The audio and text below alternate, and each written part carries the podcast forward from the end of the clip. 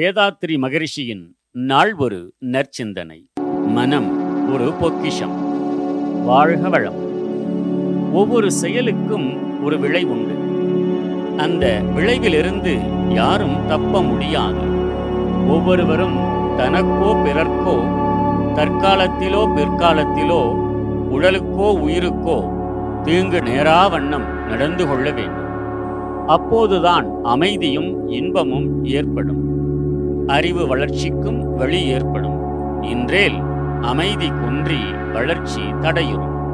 அவரவர் செய்யும் தவறுகள்தான் மதவாதிகளால் பாவங்கள் என்றும் சிந்தனையாளர்களால் தவறுகள் என்றும் அரசியல்வாதிகளால் குற்றங்கள் என்றும் கூறப்படுகின்றன.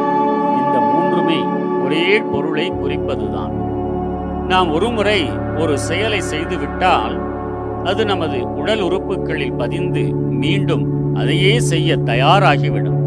இந்த பதிவு எண்ண அழுத்தமாக மூளையிலும் பதிந்து விடுகிறது. அதுவுமின்றி சந்ததி தொடர்புக்கு காரணமாக உயிர் வித்திலும் அது பதிந்துவிடும். ஆகவேதான் தீமையை தவிர்த்து நல்லதே செய்ய நாம் பழகிக்கொள்ள வேண்டியிருக்கிறது. இதற்குத்தான் ஒழுக்கம் என்று பெயர். பிறர்க்கு எவ்வகையிலும் தீமை ஏற்படாதபடி எண்ணம் சொல் செயல் ஆகிய மூன்றையும் ஒழுங்குபடுத்திக் கொண்டு வாழ்வதுதான் ஒழுக்க வாழ்வு ஆகும். மற்ற எல்லாம் இழுக்கான வாழ்வாகிய துன்பத்தையேதான் கொடுக்கும்.